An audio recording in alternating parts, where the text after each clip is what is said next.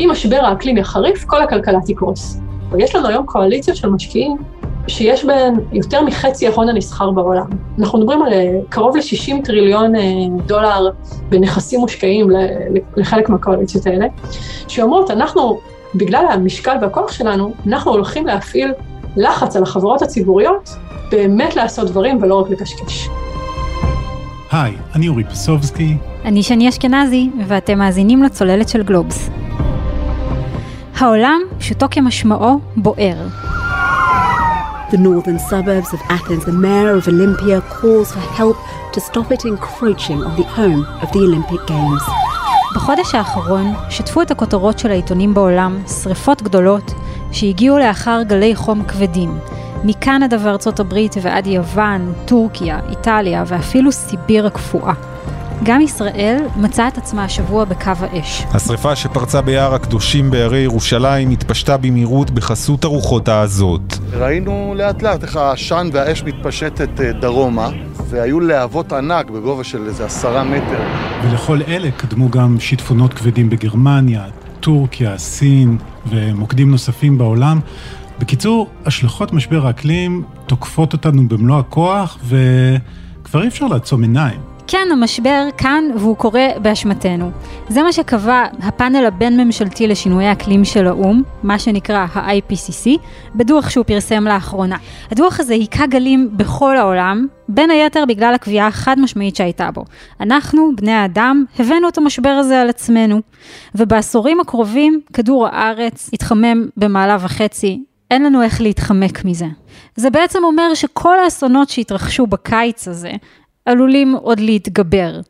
אבל בדוח הזה בכל זאת הייתה איזושהי נקודת אור קטנה?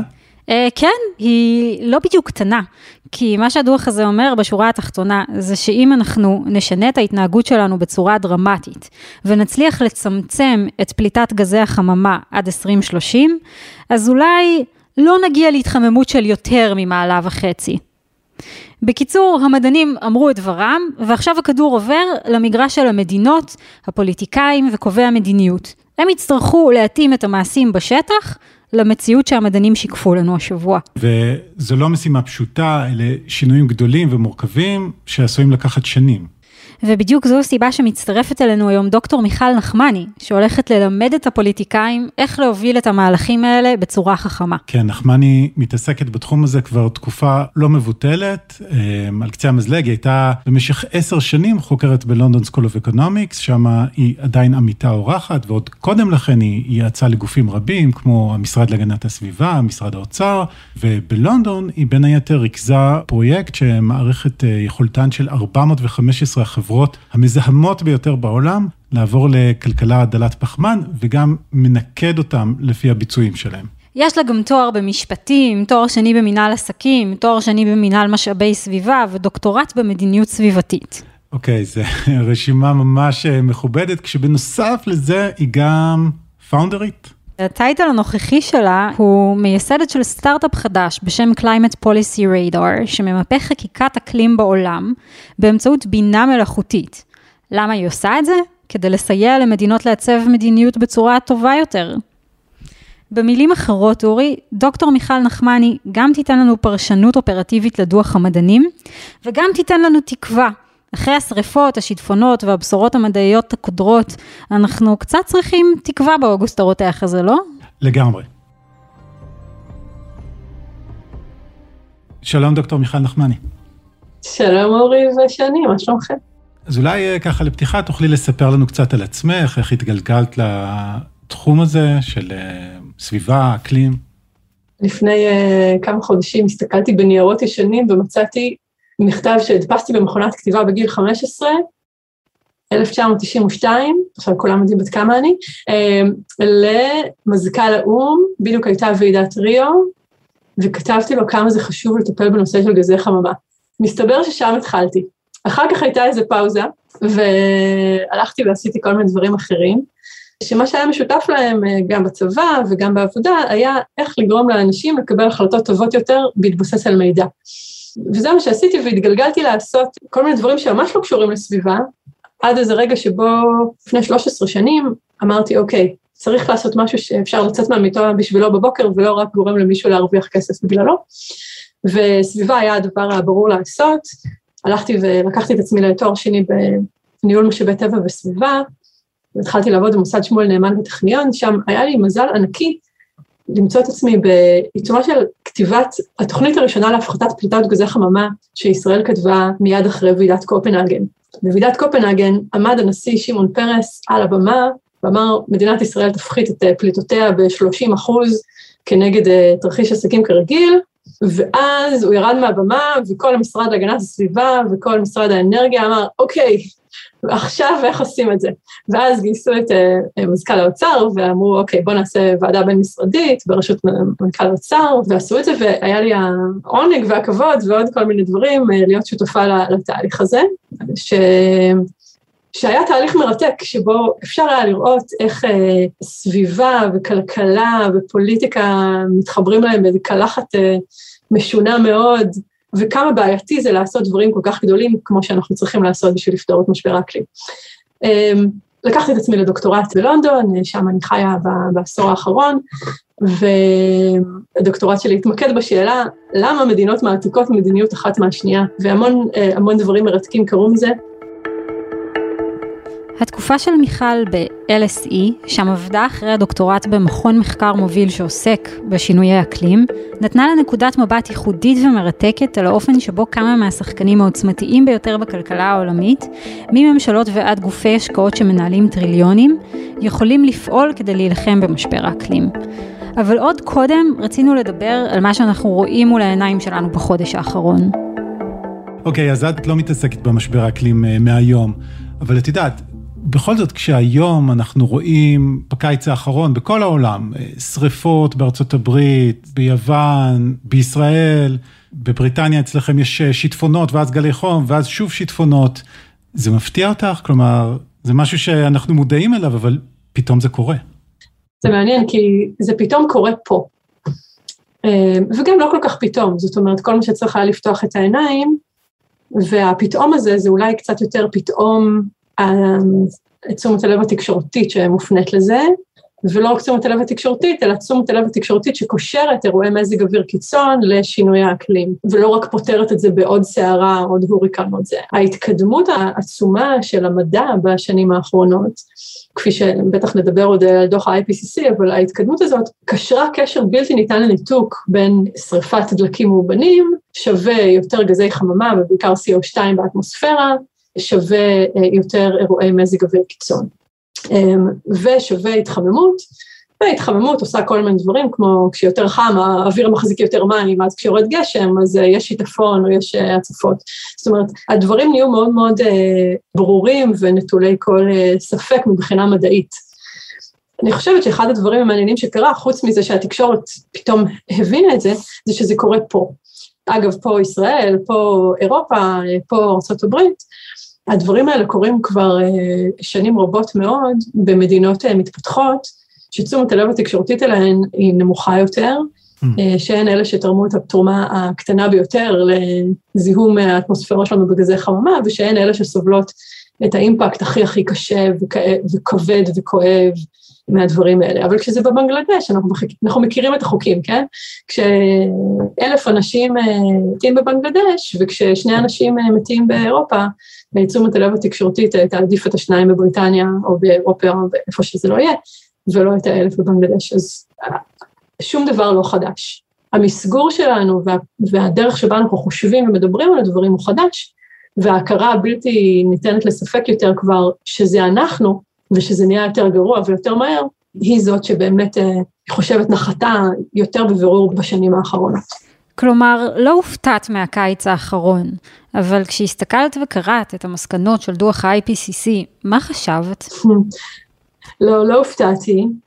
אנחנו שונאים להיות לא מופתעים.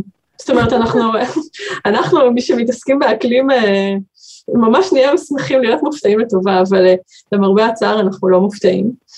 ומי שהאינבוקס שלו מלא בסוף העולם אה, כבר, כבר כמה שנים יודע ש... שבדרך כלל אם יגיעו חדשות בתחום האקלים, אה, הן לא תהיינה חדשות טובות, מבחינת המדע וה, והדברים האלה. אני חושבת מותר לדבר על רגשות ברדיו? כן, בוודאי. אני אדבר קצת על רגשות.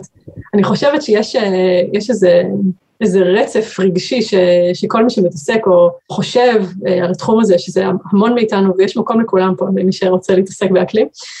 יש איזה רצף רגשי ש, שמתחיל מעצב נוראי, זאת אומרת, המון מהדברים האלה שקורים הם נורא נורא עצובים. אני גדלה היום בידיעה שהילדים שלי לא יזכו לראות שונית אלמוגים. למה? כי הן כולן מתות, וגם אם העולם יגיע למקסימום מעלה וחצי התחממות, שזו השאיפה הגדולה, אז 80 אחוז או 90 אחוז משוניות האלמוגים בעולם ימותו. אז יש איזה עצב נורא מהדברים ש, שמופסדים, מהזנים שנכחדים, מה, מכל הדברים שקורים, משיטפונות, מאנשים שמאבדים את, החיים שלהם ואת הפרנסה שלהם ואת הבתים שלהם. ואז יש כעס נוראי, כי מי שיודע למה הדברים האלה קורים, ושידענו את זה מזמן, וממשלות וחברות, ו- ו- וכולנו כאילו ידענו את הדברים האלה מזמן, ואיך אנחנו הרשינו לזה אה, לקרות. ויש זעם ממש שגואה, אבל אם היינו עוצרים שם זה היה נורא. קודם כל כי זו מציאות נוראה לחיות בה מבחינה רגשית, שאתה רק כועס וזורם כל היום. אני חושבת שמה שדוח IPCC אומר לנו, הוא דבר אה, מאוד מרגש במובן מסוים, כי הוא מביא אותנו לחלק השני של הרצף. וזה, יש מה לעשות, ואם נעשה את זה עכשיו, אז יש לנו תקווה. יש לנו תקווה לא רק לעצור את הדברים הגרועים ביותר, יש לנו תקווה לייצר איזשהו עתיד. זה לא יקרה מהר וזה לא יקרה עכשיו, אבל יש לנו תקווה לייצר עתיד שהוא טוב יותר מהמציאות שאנחנו חיים בה היום. אם אנחנו נחליף את הדלקים המאובנים, אז אנחנו גם ניפטר מזיהום האוויר שגורם לנו לתחלואה. ואם נשנה את הדרכים שבה אנחנו uh, מתכננים ובונים וחיים בערים, אז יהיה לנו יותר נעים לא לעמוד בפקקים, ויהיה לנו מרחבים ציבוריים ירוקים וקהילות, ונוכל לגדל עגבניות בצוותא באמצע, ולהתקשקש עם השכנה ולשחק ביחד, וזה יהיה בטוח, ויהיו המון עבודות מכל הטכנולוגיות החדשות, ומלהקים uh, תשתיות של uh, טעינת רכבים חשמליים, או תשתיות uh, של מימן שישמש אותנו לחימום בתים, יש המון הזדמנויות, ולסיים בתקווה, זה הדבר, אני חושבת, שכששואלים אותי איך אני מרגישה על דוח ה-IPCC, אני חייבת לסיים שם.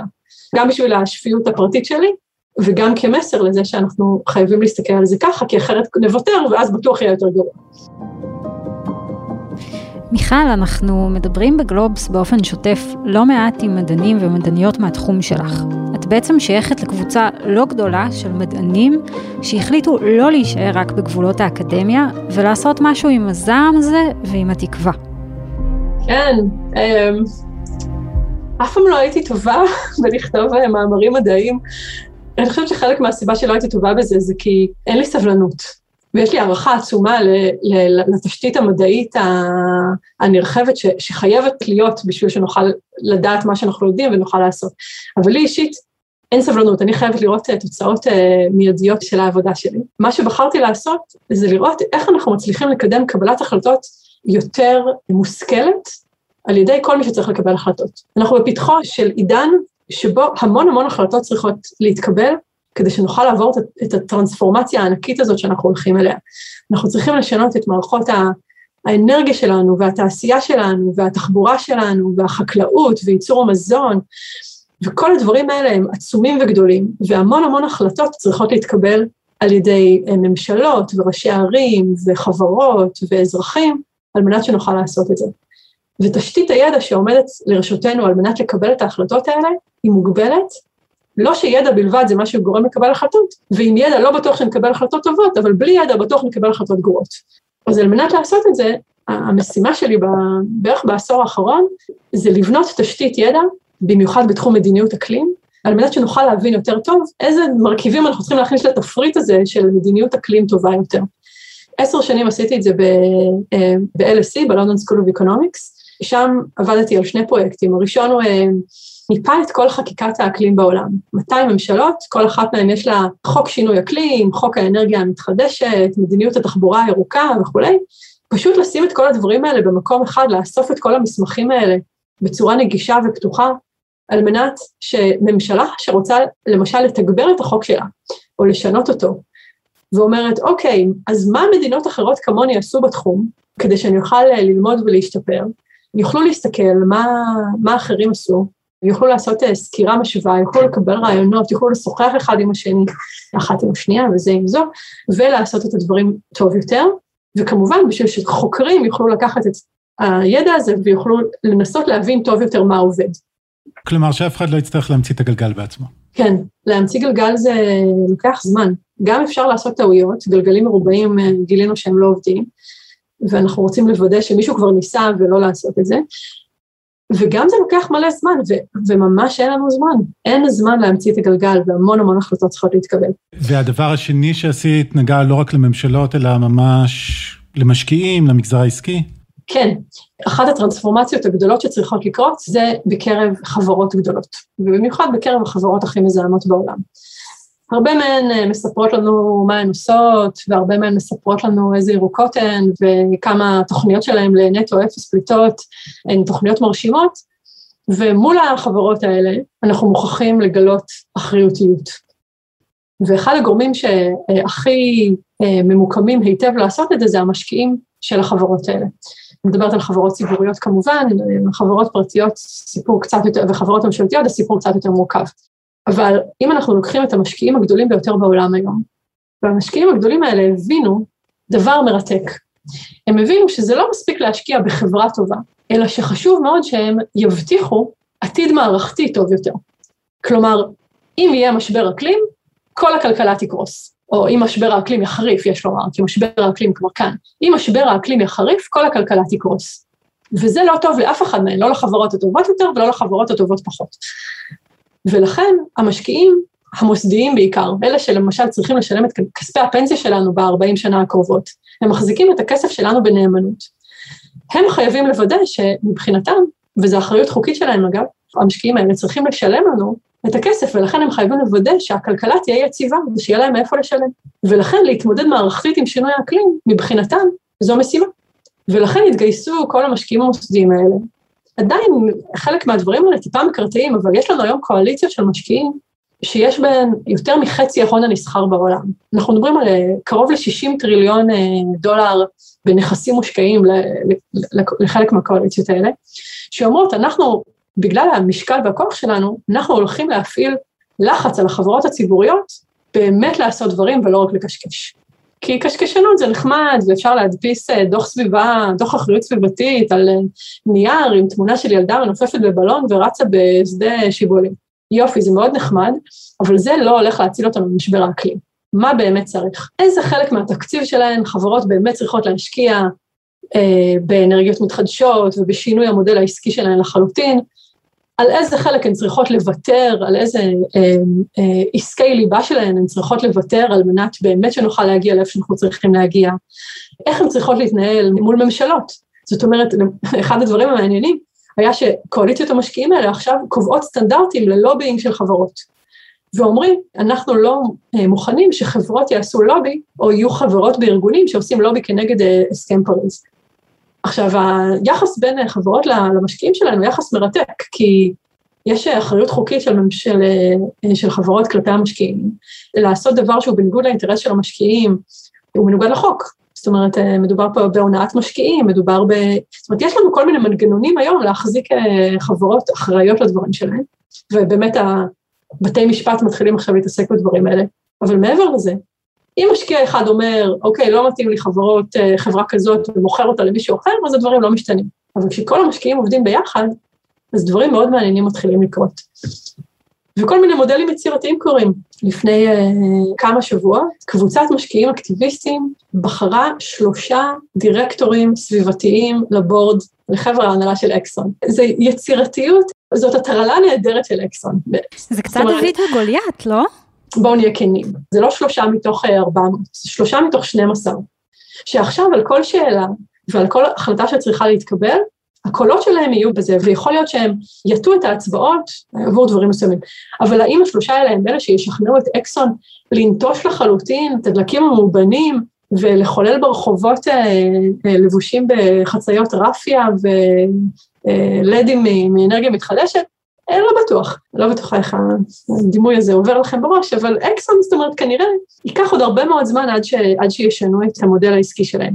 כמה שיותר לחץ יופעל, ככה הסיכוי לזה אה, גובר, ככה הסיגנל למחירי ההון בעולם משתנה, ככה הסיגנל לחברות ביטוח שתוחות האם הן מבטחות נכסים מסוימים משתנה, והמחירים של הביטוח הזה, יש חברות ביטוח היום בעולם שלא מוכנות יותר לבטח מכרות פחם. ולכן הפחם הוא בדרך החוצה, בהדרגה ולאט מדי, וחקיקה עובדת נגד הפחם וכל מיני דברים כאלה, אבל כמה שיהיו יותר מוקדי לחץ על התעשיות המזהמות, ככה החיים שלנו יותר טובים. אז בואו נדבר רגע על ציר הזמן. אין שום רגע קסום בזמן שבו משהו קורה. זאת אומרת, אין איזה רגע שפתאום המחוגים משתנים ועכשיו קודם זה היה אבוד ועכשיו זה לא אבוד, קודם זה לא היה אבוד ועכשיו זה אבוד. אנחנו על רצף שבו יש שלושה חלקים. הפחתת פליטות גזי חממה, התמודדות עם מה שכבר פה, וסבל. כמה שנפחית יותר מהר, ככה נצטרך לעשות פחות התמודדות ופחות אדפטציה, וכמה שנעשה יותר הפחתה ויותר אדפטציה, ככה יהיה פחות סבל. כמה שנעשה את הכל יותר מהר, ככה יותר טוב. הדברים הם כבר פה, נכון? אנחנו מדברים על 2050, בתור איזה, אה, שהמודלים אומרים לנו שאם עד 2050, אז. אבל הנזקים כבר פה, השרפות בהר ירושלים זה לא ב-2050. השיטפונות אה, בגרמניה ובבלגיה ובבריטניה הם לא ב-2050, שריפות הענק באוסטרליה הם לא ב-2050, אה, כיפת החום מעל צפון אמריקה היא לא ב-2050, הם ב-2021. אנחנו יכולים לחכות, אנחנו יכולים להגיד זה לא במשמרת שלי, אנחנו יכולים להגיד הבורד בעוד, אה, החבר'ה, הדירקטוריון בעוד, בעוד 15 שנה נעשה הפחתה, לא, כמה שיותר מהר, ככה יותר טוב, ככה פחות סבל. האם יש לנו סיכוי להימנע מהדברים הגרועים ביותר? יש לנו סיכוי. ככה אומר לנו דוח שמורכב ממאות מדענים, שאף אחד לא משלם להם שקל, אגב, על העבודה שלהם, חשוב לציין את זה לגבי ה-IPCC. יש לי חברים רבים וטובים ש, שתרמו לדוח הזה, הם עושים את זה בנוסף, ל, בנוסף ל, לעבודה במשרה המלאה שלהם, ולא מפוצים על כך, ולכן כל מי שתוהה עם אינטרסים כלכליים מכתיבים את ה-IPCC, אז ממש לא. כמה שיותר מהר יותר טוב. אז אולי נתחבר לציר הזמן האישי שלך, כלומר, לאחרונה את עוזבת את ה-LSE ואת הפרויקטים שדיברת עליהם ומקימה סטארט-אפ? כן, אמרנו, ש... אמרנו שאין זמן, אז אה, לעבוד עם, אה, לנסות למפות את, אה, את מי עושה מה בצורה ידנית, אמ, זה, זה אפשרי, והרמנו פרויקט אה, אה, נפלא שרבים בקהילת המדיניות האקלים העולמית וממשלות ו, וארגונים בינלאומיים נעזרו בו מאוד, אבל אנחנו חייבים לעשות הרבה הרבה יותר. אנחנו צריכים למפות הרבה יותר מידע ואנחנו צריכים למפות אותו הרבה יותר לעומק. ואנחנו במאה ה-21, איזה כיף לנו, וטכנולוגיות כמו בינה מלאכותית וטכנולוגיות של אה, ניתוח שפה וטכנולוגיות כאלה הפכו להיות אה, משהו שאפשר לעשות בו שימוש, ולכן עזבתי את האקדמיה והקמתי סטארט-אפ טכנולוגי שהוא אה, סטארט-אפ ללא כוונת רווח, מה שנקרא חברה לתועלת הציבור, שמחבר בין, בין שני התחומים האלה, יש לנו מומחי Natural Language Processing אה, ו-Machine Learning שעוברים על כל הגוף הידע הזה של, של חקיקה ומדיניות אה, עולמית ועושים לו ניתוח אה, אוטומטי על מנת שנוכל כמה שיותר מהר ויותר טוב לספק את, את, את הידע הזה גם למקבלי ההחלטות שיוכלו ללמוד זה מזו, גם לכל מי שרוצה להחזיק את מקבלי ההחלטות אחראים למעשיהם, וכדי שנוכל באמת לדעת מי עושה מה ונוכל לוודא שהם אכן פועלים בדרך הכי טובה ביותר. מדובר בעצם בפרויקט שהוא דמוקרטיזציה של מידע, אמ, ודמוקרטיזציה של מידע אה, תמיד תורמת לשקיפות וליעילות, וחשוב לציין כמובן שכל מה שאנחנו עושים הוא open source ובחינם לחלוטין לכל מי שיהיה. אנחנו משיקים את ה prototype שלנו לקראת פסגת האקלים הקרובה בגלאזגו, אה, ומקווים להתקדם מהר מאוד עם כל מה שאנחנו עושים. בשנתיים האחרונות יש עוד ועוד חברות שמניחות על השולחן כל מיני הצהרות אקלים. הן אומרות, אנחנו ניקח חלק ביישום של הסכמי פריז ונפחית את פליטת גזי החממה בשרשרת האספקה שלנו. אם אנחנו לרגע נהיה טיפה ציניקניות, כמה באמת מהצעדים האלו הם מה שנקרא green washing, ואני גם לא מדברת כמובן רק על העסקים, אלא גם על הממשלות, על אלו שהכי אמורות לדאוג לנו. אני רוצה לחבר אותך רגע למה שאני חוויתי כעיתונאית ביום של דוח ה-IPCC. עיתונאים מכל העולם הוצפו בתגובות של פוליטיקאים שאומרים כמה הדוח חמור ושצריך להאיץ את המאמצים לגמילה מדלקים מאובנים. אמרתי, אוקיי, אז האם באמת אנחנו הולכים להאיץ את המאמצים, לעדכן את התוכניות לפי החומרה של הדוח, ואמרו לי, תשמעי, זה לא בדיוק עובד ככה. כלומר, לא הולכים לעשות שום דבר מעבר למה שכבר החליטו, שמביא אותנו כמובן להתחממות קטסטרופלית. אז יש תחושה שכל ההצהרות האלה נותרות ברמה של מלל והודעות לעיתונות שלא מגובות עד הסוף במעשים. התשובה שלי אלייך תהיה מורכבת משני חלקים. בחלק הראשון אני אסכים עם כל מה שאמרת, ואגיד שאנחנו בהחלט במקום חמור מאוד, שבו מילים מפוזרות לאוויר ולא מגובות מספיק, אנחנו לא זזים מהר מספיק, פליטות גזי החממה בעולם עדיין עולות, עוד לא התייצבו, ובטח ובטח שלא אה, התחילו לרדת. אנחנו צריכים לחתוך אותן בחצי בעשור הקרוב, בתשע שנים הקרובות, ואנחנו צריכים להגיע לאפס מוחלט ב-2050. לא מספיק, אנחנו לא בכיוון, אנחנו בדרך לשלוש-ארבע מעלות, איפה שאנחנו נמצאים היום מבחינת, סוכמת את, את כל, אה, אה, את שלל הפעילויות שעושים. ובחלק השני של התשובה שלי, אני אגיד לך שלפני כמה שנים, אף אחד לא היה מדגדג לו את דוח ה-IPCC ואף אחד לא יודע מה זה, אף אחד לא היה מדבר על משבר האקלים, אף אחד לא היה מקשר בין משבר האקלים לאירועי מזג אוויר קיצוני, ואף אחד לא היה מתחייב לשום דבר, מכיוון שהוא היה יודע שלאף אחד לא אכפת. כאשר חברה, ובפרט חברה ציבורית, אומרת, זה מה שאני הולכת לעשות, ברור לה שהיא אומרת את זה, מכיוון שזה מה שהצרכנים שלה דורשים ממנה, זה מה שהעובדים הפוטנציאליים שלה רוצים ממנה. אנחנו רואים חברות אה, דלקים מאובנים שמתקשות מאוד לגייס עובדים, כי מי רוצה לעבוד בשביל חברות דלקים מאובנים היום? אנחנו מסתכלים על זה שחברות יודעות שהן חייבות להגיד דברים כאלה מכיוון שהמדיניות הולכת לכיוון הזה, מכיוון שמס פחמן זה דבר שכבר קיים והולך להתעדכן, מכיוון שמדינות רבות הכריזו, לא רבות, אבל מספר מדינות כבר הכריזו על זה, על איסור אה, אה, רכבים עם מנועי בעירה פנימית. מה זה עושה לתעשייה? זה אומר לה, לא שווה לי להשקיע יותר בפיתוח, אה, במחקר ופיתוח לרכבי בעירה פנימית.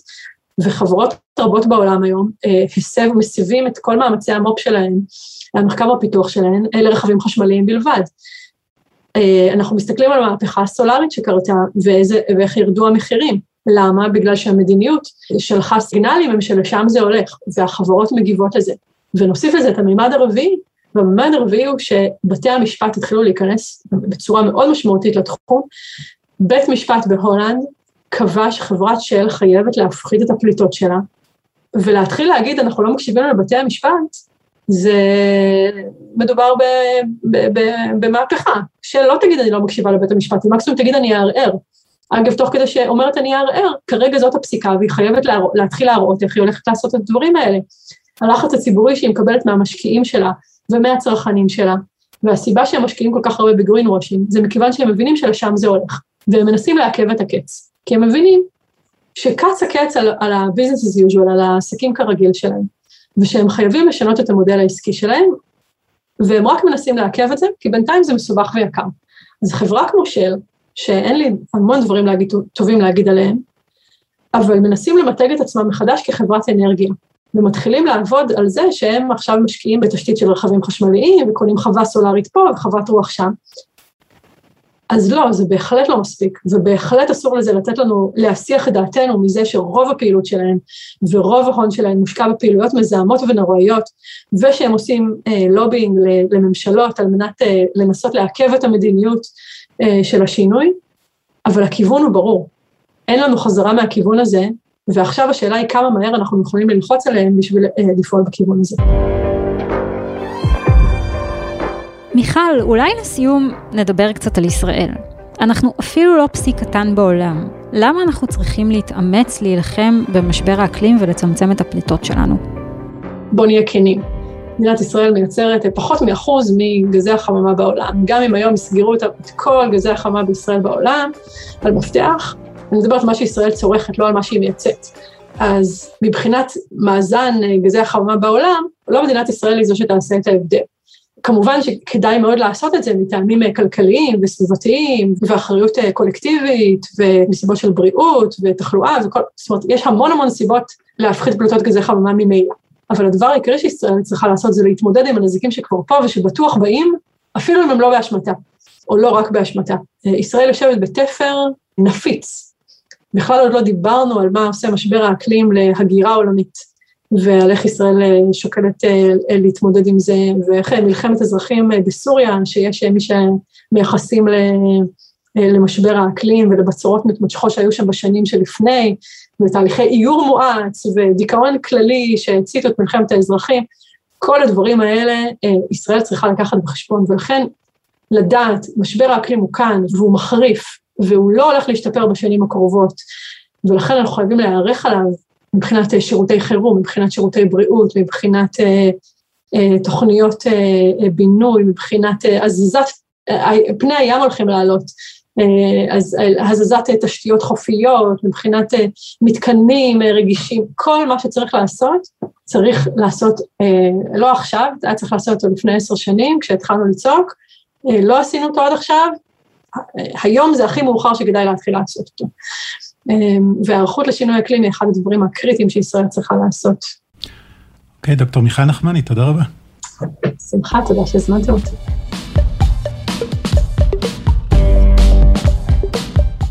עד כאן עוד פרק של הצוללת. אתם יכולים למצוא אותנו באתר גלובס או בספוטיפיי או באפליקציות החביבות עליכם.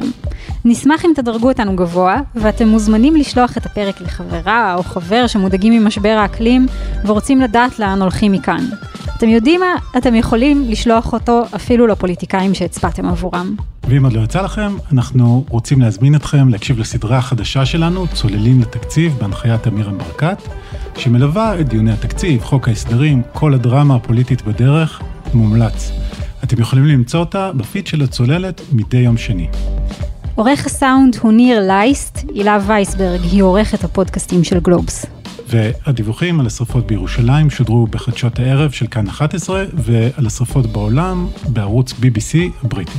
אני שני אשכנזי. אני אורי פסובסקי. ביי. ביי.